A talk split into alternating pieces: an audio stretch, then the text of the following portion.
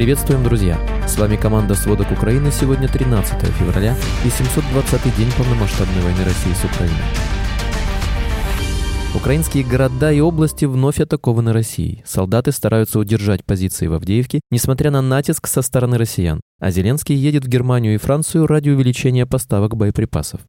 ЕС планирует наказать Китай и Индию. Монголия вспомнила про свои исконные территории тринадцатого века. Американских республиканцев разделили слова Трампа, а между Арменией и Азербайджаном вновь накаляется обстановка.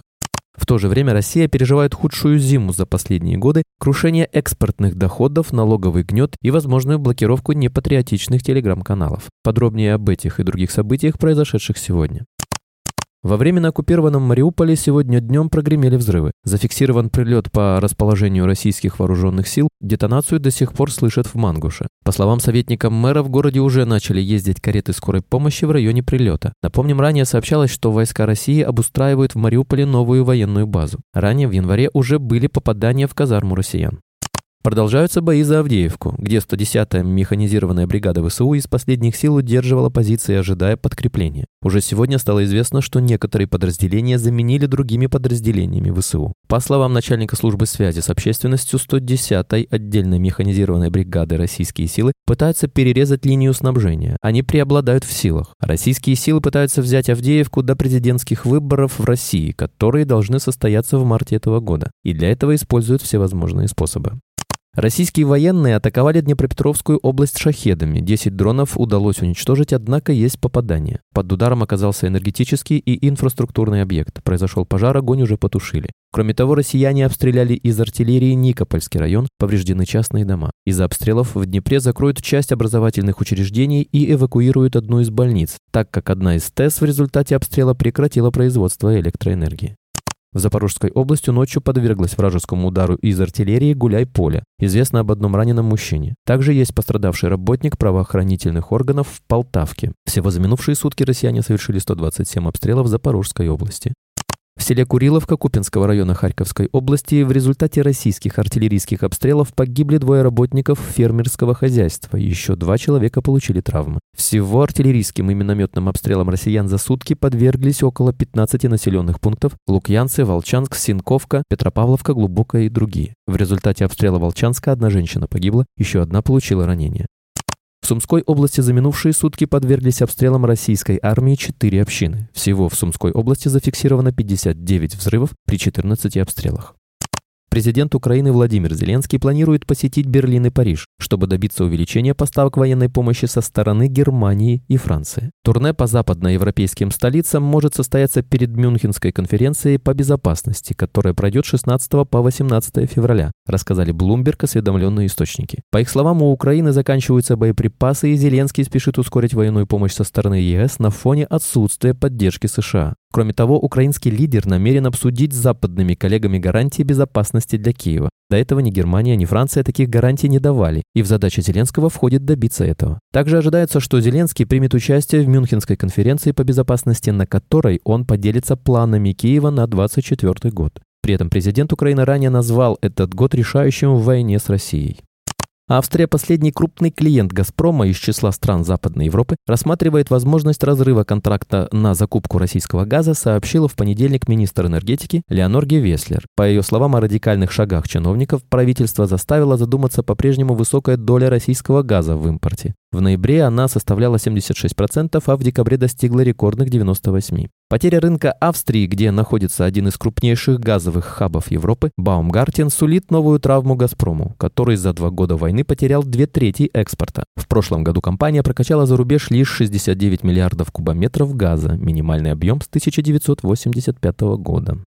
Евросоюз предложил установить новые торговые ограничения в отношении порядка двадцати компаний, включая три китайских фирмы, по обвинению в поддержке российской военной агрессии в Украине. Если эти меры будут приняты, это будет первый случай, когда ЕС ведет ограничения для компаний из КНР после вторжения России в Украину. В проект списка, на который ссылается Bloomberg, также включены компании из Гонконга, Сербии, Индии и Турции. Ограничения запретят европейским компаниям торговать с перечисленными фирмами. Тем самым блок пытается пресечь попытки России получать санкционированные товары через компании в третьих странах. Большую часть списка представляют собой компании, производители технологий и электроники. Их обвиняют в помощи в укреплении военной и технологической мощи России или развитии оборонно-промышленного комплекса и сектора безопасности.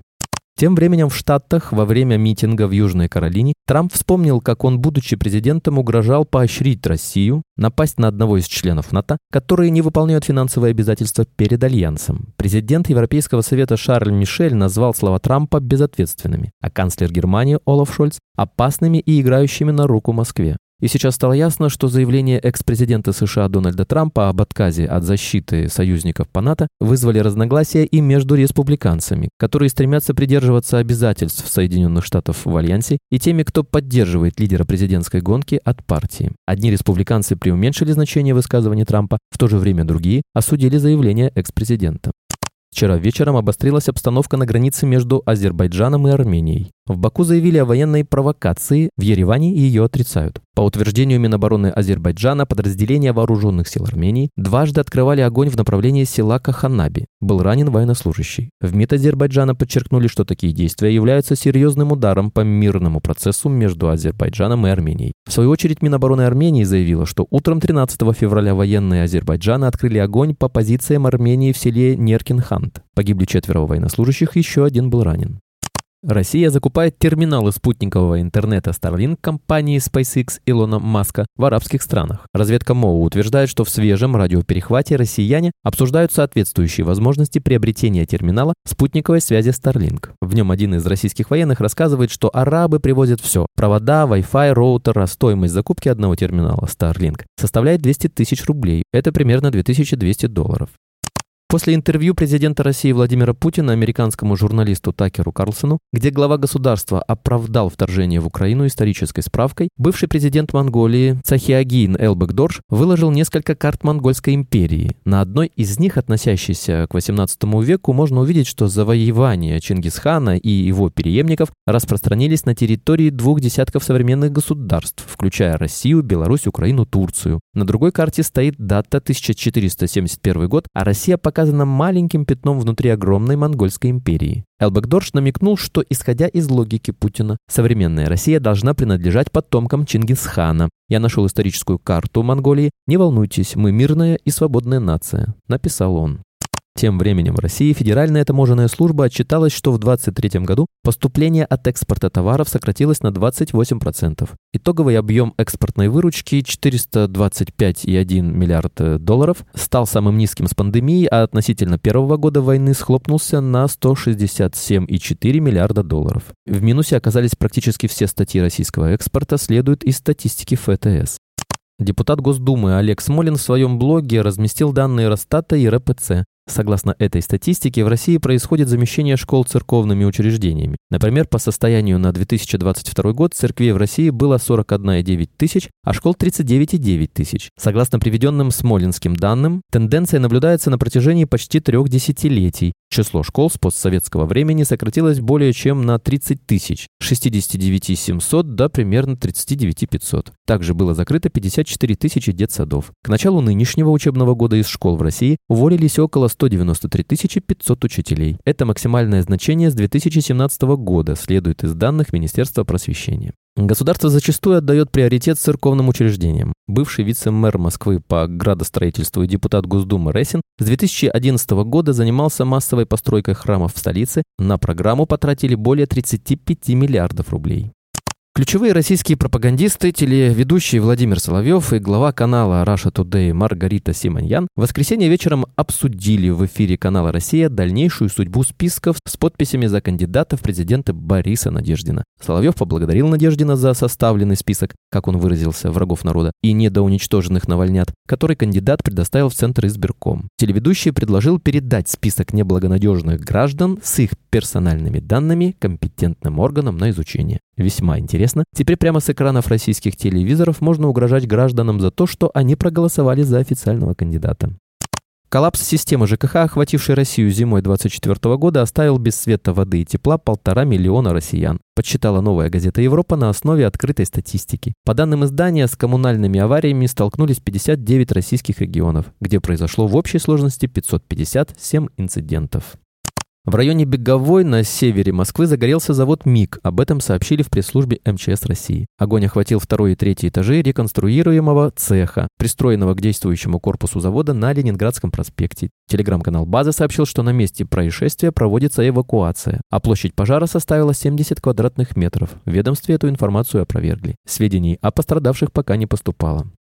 Телеграм-каналы, популярность которых взлетела в России после начала войны, должны потерять анонимность. Для них следует ввести регистрацию по аналогии с электронными СМИ, а в случае отказа блокировать. Данную инициативу в понедельник озвучил зампред комитета Госдумы по информационной политике, информационным технологиям и связи Андрей Свинцов. По его словам, закон об обязательной регистрации телеграм-каналов с раскрытием имен и данных их владельцев и администраторов будет принят после того, как появится техническая возможность блокировать мессенджер, суммарная аудитория которого достигла половины населения страны. Спасибо, это были все главные новости к данному часу. Помните, правда существует, а мы стараемся сделать ее доступной. Если вам нравится наша работа, пожалуйста, поделитесь этим подкастом с друзьями из Украины и России. А если вы хотели бы помочь нам делать материал еще более качественным, пожалуйста, оставляйте фидбэк. Это очень важно для нас и для распространения правдивой информации. Увидимся завтра.